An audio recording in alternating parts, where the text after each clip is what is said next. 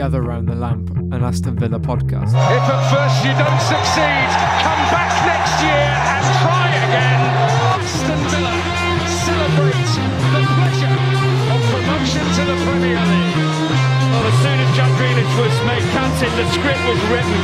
Him lifting the championship trophy, getting his boyhood club to the Premier League. He will always be Aston Villa's Jack Grealish. Can he swing this one in? He can. Into the Hello and welcome back to episode 41 of the Gather Round the Lamp podcast. As always, I'm your host Regan. You can find me on Twitter at FindFoy and I'm joined by Mark. What is going on, everybody? It's Mark Jerobi here. You can find me on Twitter at VillaMarkPGH. We got all kinds of stuff to talk about today. Pretty excited about it. Some of it's going to be a little bit of a bummer, but we all know what happened this past weekend. So I don't know, Regan. Let's get into it, man. Yeah, I'm not excited. Um, we're going to be talking about the dreadful performance against Southampton, of course. You know, what went wrong, how it went wrong, uh, some of Dean Smith's post match press comments, and of course, the big day out at Wembley this coming Sunday.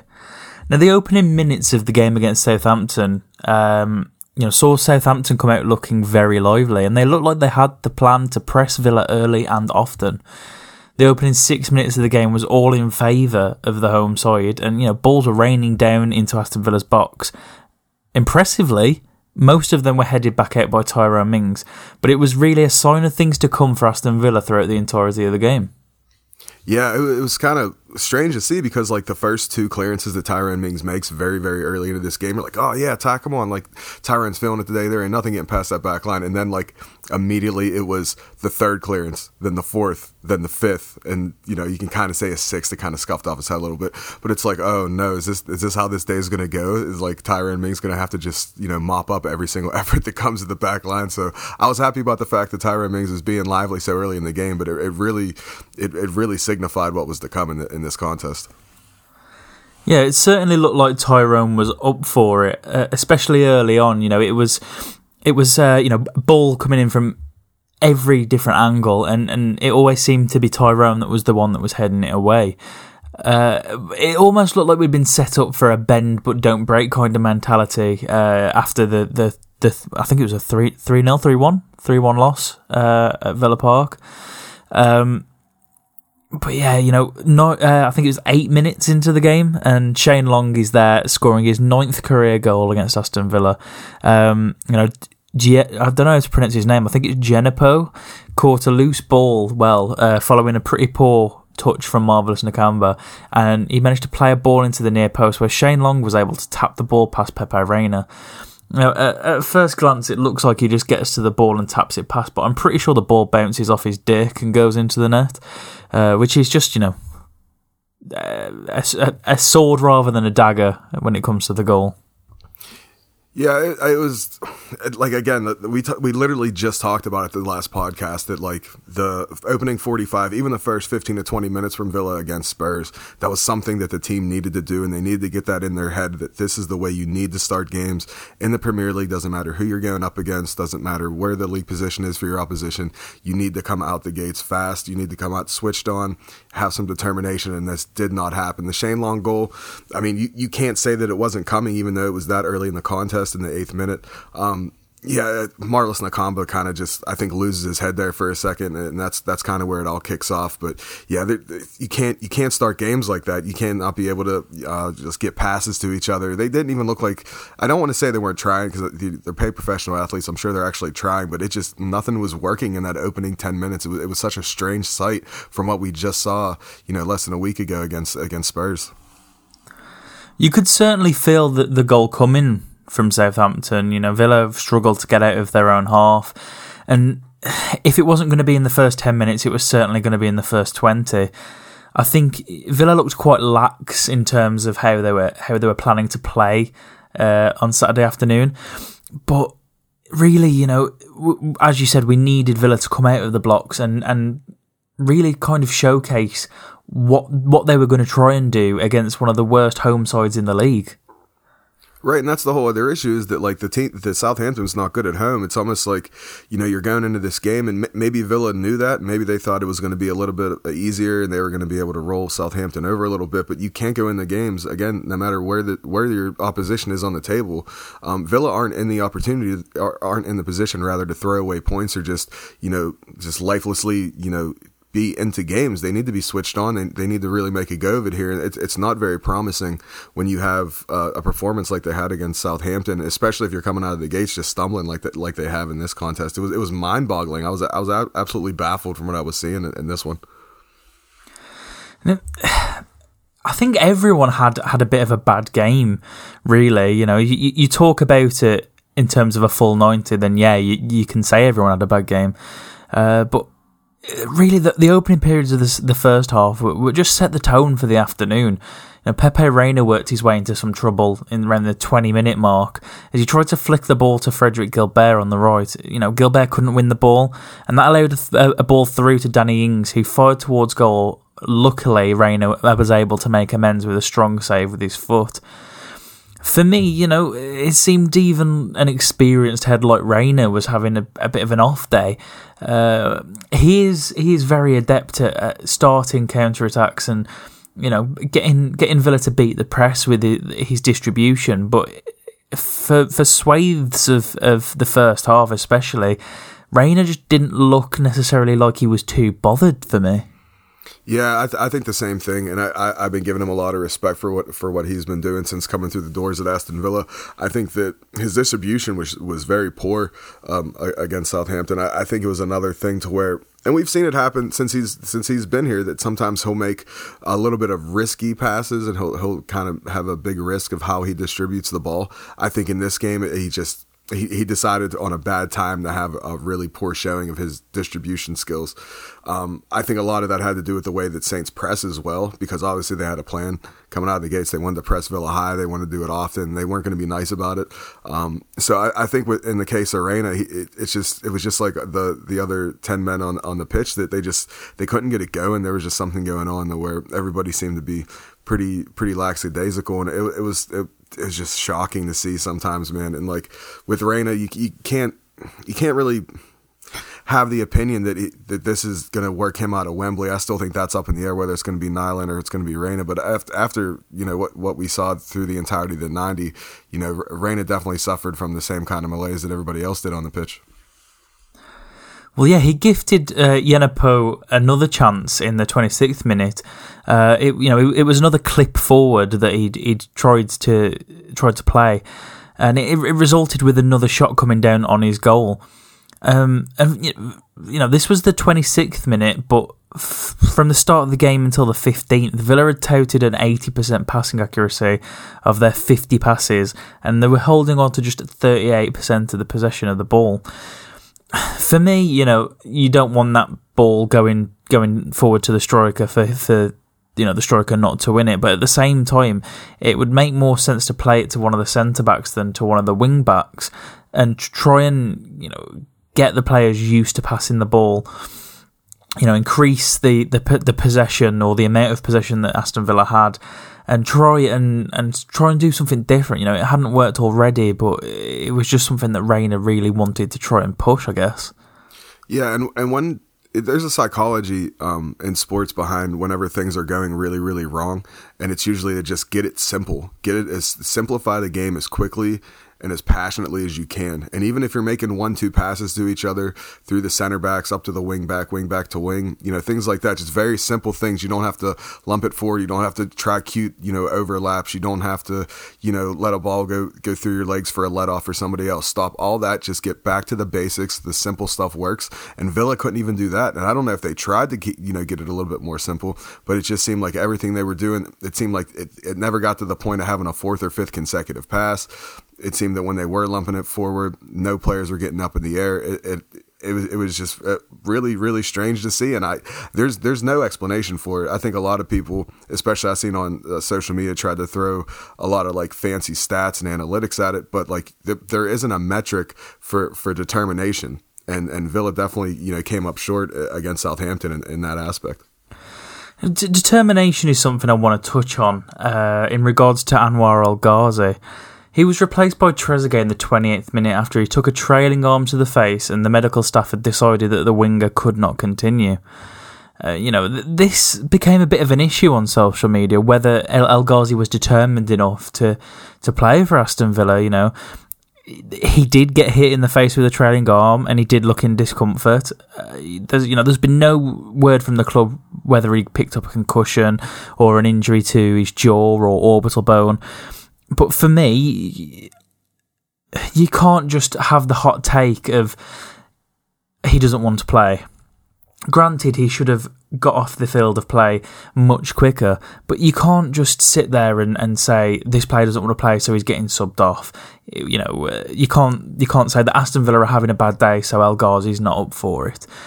I looked into how well El Ghazi's been playing um, recently before the Southampton game, and across his his full two seasons or two and a half seasons so far, uh, one and a half seasons so far. Sorry, he is averaging I think two point six goal contributions per game, which is not bad for for a winger that you know has had to play in in a central position for a couple of games for Villa and so forth. But the, the, the big thing for me was the the deciding from from fans on social media that El Ghazi just had just decided that he wasn't up for it. Yeah, I'm gonna be I'm gonna be completely honest. I I have a very skewed um, opinion on when players get hit in the face in the game of football. And it's only because of my opinions, because I'm a giant ice hockey fan. I've loved ice hockey since I was about six or seven years old. Um, I've I've watched the game, I've worshipped the game, I've I've seen my team home and away. I've been all kind of you know different outings, and I've had a lot of fun being a fan of that game. Um, I don't think that Anwar El Ghazi wanted off that pitch. I don't subscribe to that opinion. I think that that's a really soft thing to say. On the other hand of that, I don't know that he got hit. Again, we don't know what happened with this, if he's got a concussion, a broken bone. Um, there's, there's a lot of things in the face that can go wrong when you get clipped that way. But for me, just personally, it's always going to be a little rough for me to understand why players can't get themselves up off of the pitch when they don't have a giant laceration on their face. Again, this is more my opinion because of the other sport that I, I grew up watching. So it's a little tough for me, but you see, you've seen it all over social media. They, they, you know, there's the picture of Paul Merce being completely split open, bleeding all the front down the front of himself, and then El Ghazi kind of just looking at his hand, and it seems visibly, you know, just to look at it, it doesn't appear like there's anything wrong with him. Um, so I don't like when people said that, oh, he's just having a poor game. He knows that Villa's having a poor game. He just wants off the pitch. I don't think that's the issue here. I think the issue to me is that unless it comes out that El Ghazi has concussion or some kind of bone issue in his face, that is incredibly soft to me, and I don't want to watch soft footballers. I want guys that are going to get up and be up for the fight. I don't want to have to watch people that get a little, you know, get a little rough and tumble, and they they can't get up and they don't want to face the, the, the issue head on. So for me, that was the issue. I didn't think that he wanted off that pitch. I, I just don't. I don't know, man. That that that wasn't a hard knock to the face. We've seen other players. I mean, I've seen Jack Grealish take a foul and hit his head off the off the pitch that you know looked harder than what than what he got. But again, it's my it's it's just my opinion, Regan. I'm not saying I'm right or I'm wrong. It's just it, it came off as incredibly incredibly soft to me. Well, the thought at the moment is that he'd taken a thumb to the eye and that his vision was a bit deteriorated. I guess. Um, you know, in in this case, it's it's whether he said I can't see properly, I can't continue, or whether the medical staff were like, okay, he he's showing signs of concussion, or you know, his his vision is impaired, uh, so he he can't continue. But obviously, we won't know that until probably Dean Smith's presser before the Carabao Cup final. Uh, Villa had thought they'd equalised seven minutes before half time as Samatta had had the ball in the net, but the Tanzanian forward was flagged offside. Now, this was a pretty obvious offside. It was a great pass from Grealish to pick him out, but really, the, Samatta was, was miles off by the time that uh, the pass was played. So, really, you, you didn't get any fans celebrating. I wasn't celebrating. Uh, but it's unfortunate for Samatta, who's looked strong going into his first couple of games as a Villa player. I think he's looked really strong, and yeah, I, I saw the flag up as well, so I, I, didn't celebrate it. But I like, I like, you know, that, that that's a thing. I like the fact that some Samatta is showing the will to want to be in the correct positions, um, even though he was offside. So I guess it really wasn't a correct position, but you know where I'm coming from here. Um, I, I think that he's going to be really, really good for Villa. I think that you know bringing him in in the summer would have been massive. And I know that we, you know, brought in Wesley and, you know, we're kind of kind of having troubles with not having like, a big imposing body up front and things like that. But I think Samatta's going to get better. I think he's he's probably still just getting a little bit more comfortable to the speed of the game. Um, so yeah, I, I, had, I had no complaints about you know this passage of play, him showing that he's going to get in positions to score a goal and and, and things of that sort. Uh, did did you think with with um you know Samatta did you think he was going to be a little bit more dominant in the air because of the goal that he scored against Liverpool, or are you pretty happy with how he is when the ball gets lumped from the back to the uh, the forward areas? I don't think it's necessarily a case of him winning, you know, balls or second balls from goal kicks and stuff like that. I think it's more of the fact that he gets himself into positions to, you know, give himself the momentum and and things like that when he's attacking a ball. I think he's very adept at that, but I don't think he has necessarily the height or the the, the, the know how to to win balls the way that Wesley was attempting to uh, when they're lumped forwards. Yeah, I agree with that too. I think that maybe that his goal that he did score against Liverpool, I think a lot of people thought that he was just automatically really, really good in the air. I think it was just one of those things where he set himself right, he got up in the air right, twisted the head the right way, and, and it was a beautiful goal. But um, yeah, it's kind of hard for me to, to tell people. They're like, oh, I thought Samatta was going to be like, you know, this this you know big taller guy that's able to get in the air all the time. I was like, yeah, he's actually really, really well rounded as a footballer, and I think he will continue to get better for Aston Villa. I just don't think that you can just look at a player like Samatta and be like, okay, he's just good in the air. I think he does a lot of things really, really well rounded. Yeah, I would have to agree. And you know, Villa went into the into the break one 0 down, and that really wasn't the issue. The issue with Villa was the the torrid first half display. No one really seemed to know how to pass the ball to one another. There were there were evident commitment and determination issues across the pitch, and players seemed to not know how to get out of the funk that they'd got themselves in do you think that was the worst first half of football played by Villa this season? You know, we've had some pretty bad first halves against Southampton again and uh, and Watford.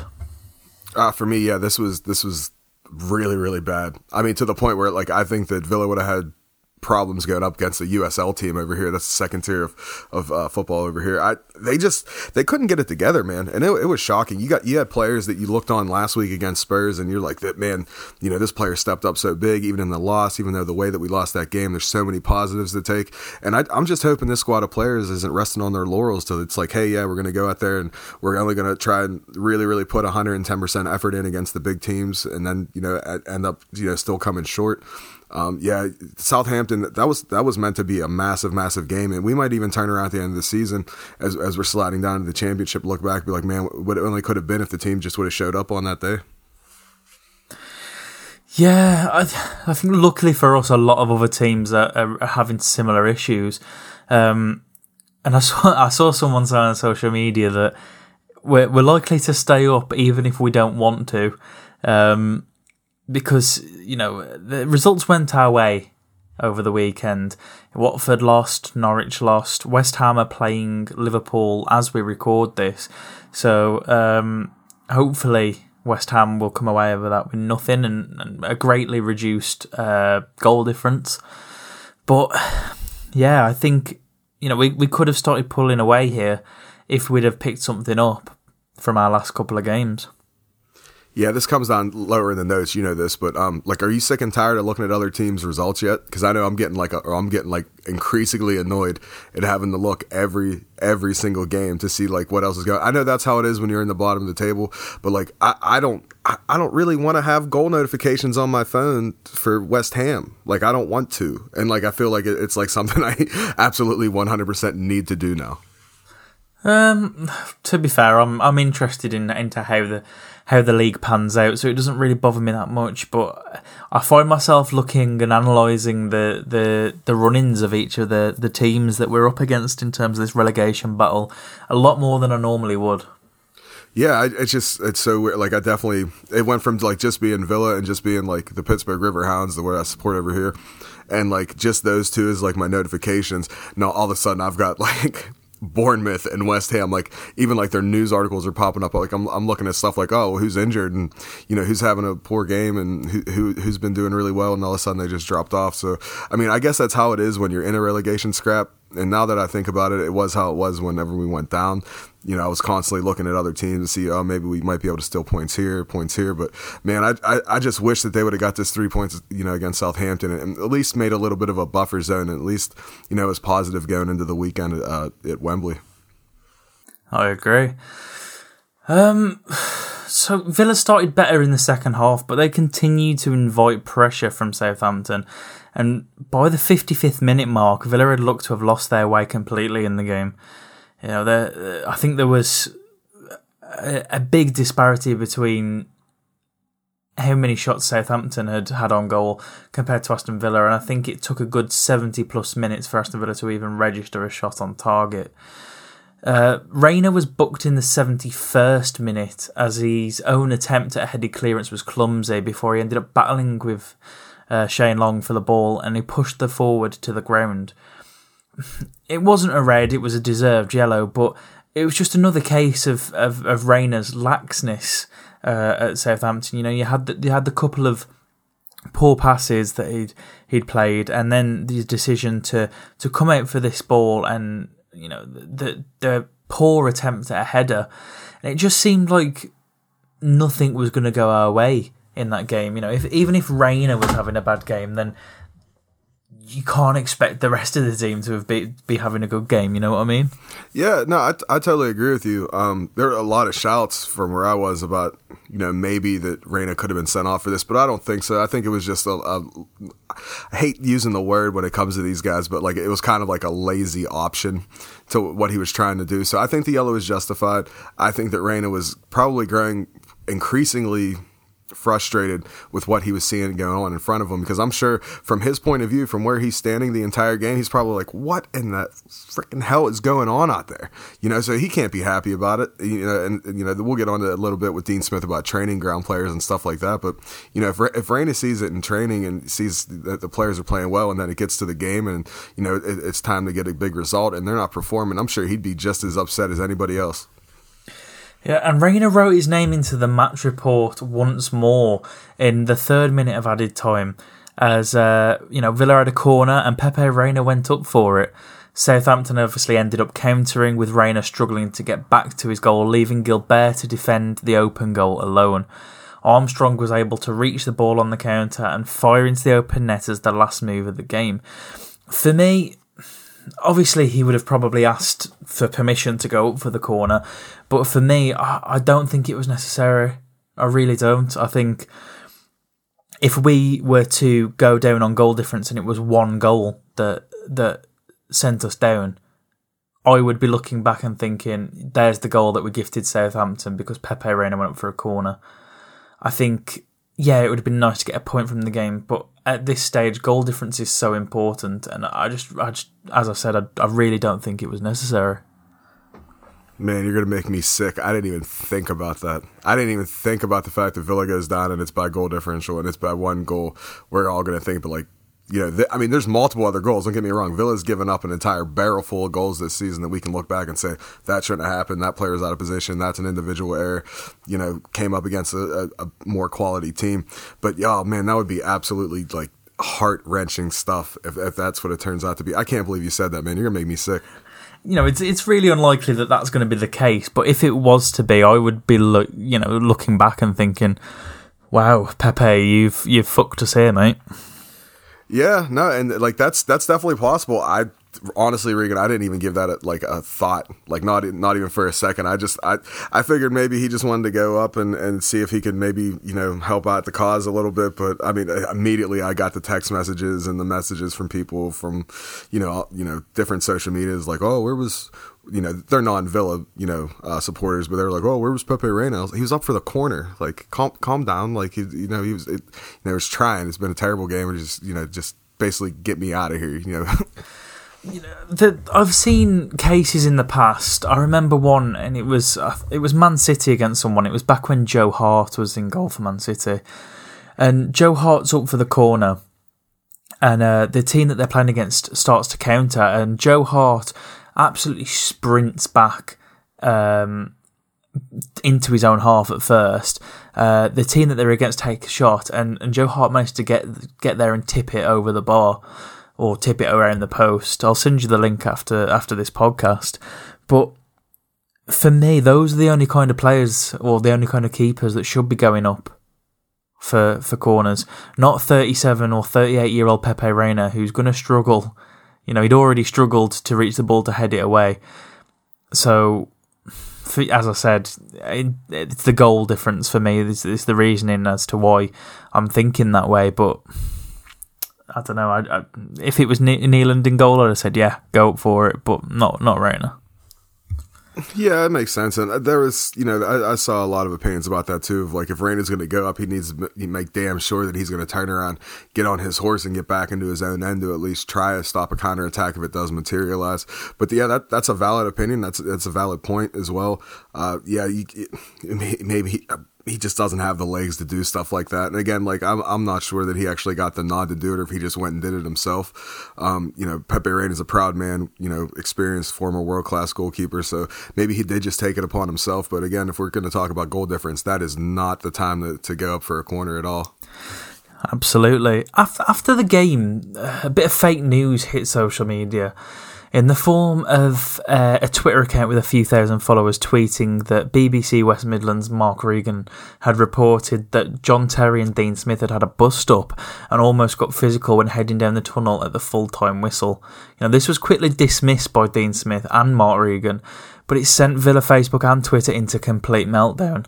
And this is not what we need right now. Uh, you know, as Tyrone Mings said, speaking to club media, that fractures aren't what we need at this stage in the season. Fractures between fans and players, fractures between the matchday squad, and things like that. You know, th- these kind of things are going to affect us, whether or not they're true. There's going to be someone that's gone into work this morning and sat down and said, "Oh, did you hear that John Terry punched Dean Smith or whatever?" And yeah, it's it's you know, you, you can argue it might not have been a Villa fan.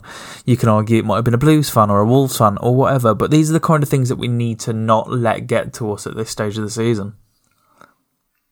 Yeah, this was a strange one because like I, I followed the Twitter account. I'm not going to say the name. I'm not going to out anybody for you know the uh, the holder of the Twitter account claimed that he heard it from a very reliable source.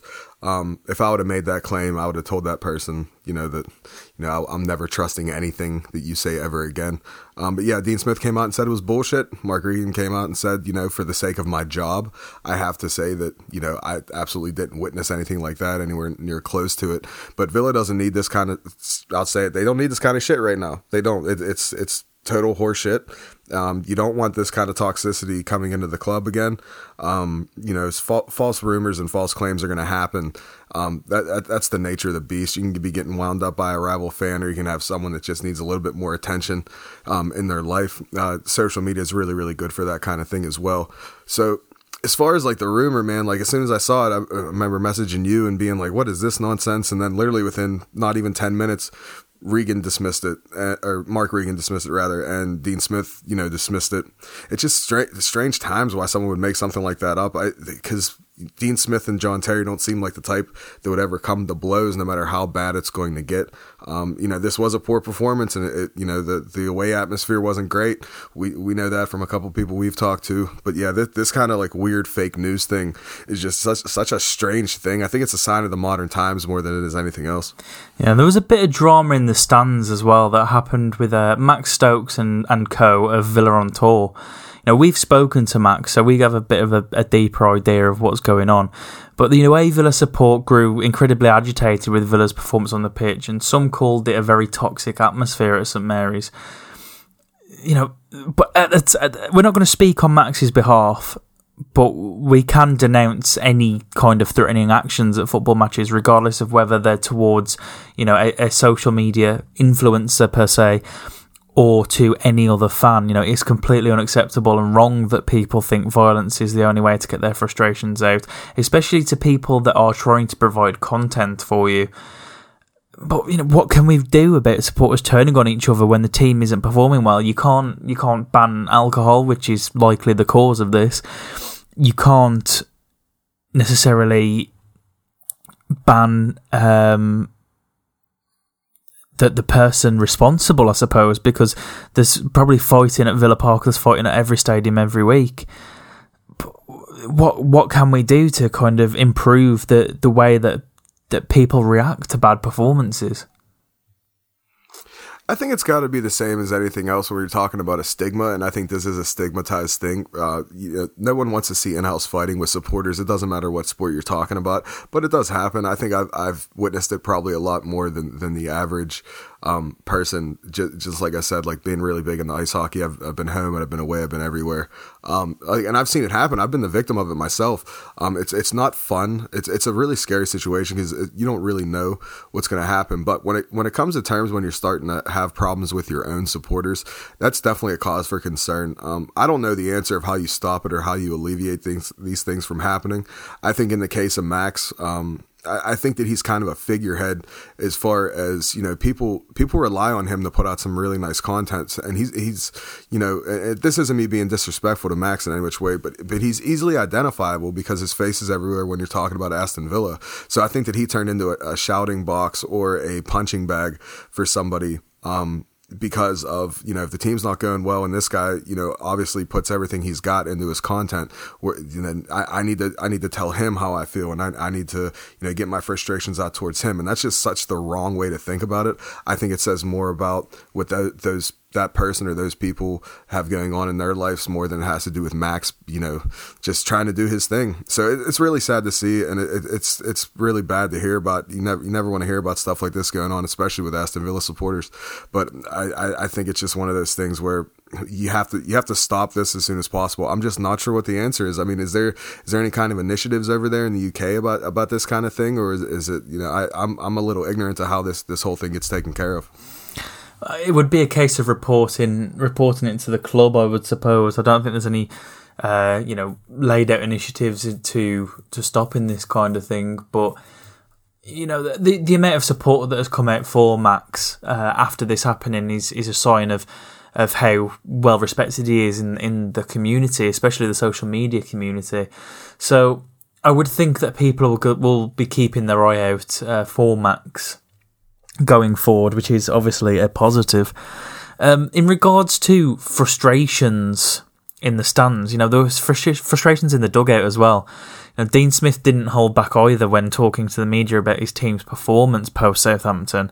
You know, he said, "My feelings are embarrassment with the performance. Uh, the thing that hurts the most is the lack of fight, and I take full responsibility.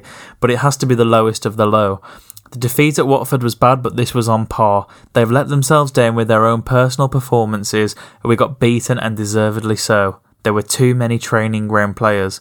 You've got to perform on a match day, and too many players didn't. Our quality just wasn't there. Some of them have played their way out of a cup final. What do you make of these statements from Smith?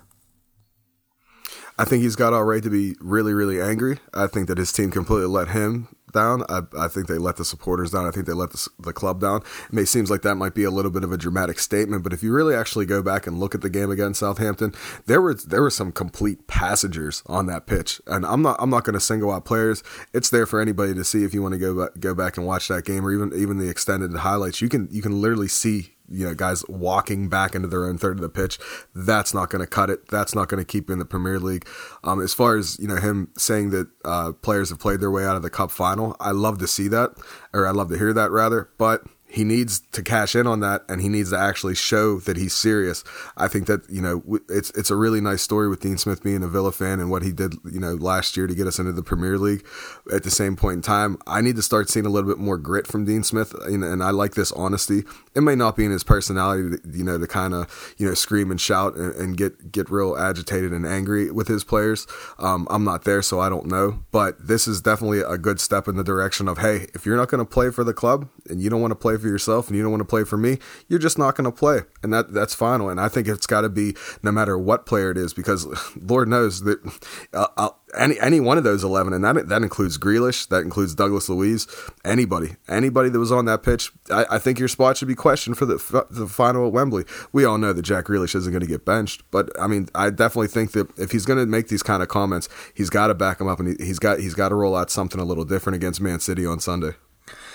Well, yeah, whilst the Southampton game was one to forget about quickly, no one can deny the monumental challenge that lies ahead for Villa in the League Cup final as well. You know, with Villa coming such off such a dreadful performance. What do you think happens at Wembley? Are we in for a rough afternoon? You know, Jack's come out and recently been quoted as saying that he has two goals in mind presently to win silverware for Villa and to get into the England squad. And this could be the best or potentially last, depending on what happens, chance that Grealish is ever going to get with Aston Villa to win win silverware. Do you think there's a Grealish masterclass on the cards? I'm thinking so. I, I, it's going to be the only chance that he's got to do it, right? So he, he, might as well put everything he's got into making sure that he'll, he'll be able to lift a piece of silverware and know the the playoff uh, the the championship playoff trophy does not count.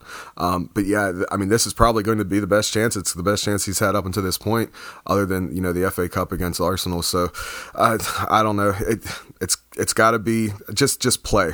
Just go out there, give it your all. You never know what's going to happen. Don't get destroyed, you know, six 0 and, and just, just, try to go out there, have some fun, and, and do the, the, the absolute best you can do. That's all I'm looking forward to. The Sunday, it's going to be a great day out. Even for me over here, I got, I got a bunch of friends I'm going to the pub with. Be drinks flowing, singing some songs, having a good time. That's all I'm really looking forward to for Sunday. And that sounds like the perfect way to end this week's podcast. As always, if you have enjoyed it, please give us a subscription, a comment, a review, a like, or whatever on whatever platform that you are listening on. Uh, you can follow us on Twitter at Villa Lamp. You can follow us on Instagram at Under a Gaslit Lamp, and you can follow us on Facebook forward slash Under a Gaslit Lamp. If you haven't heard already, we are allowing pre orders of our volume two of our magazine.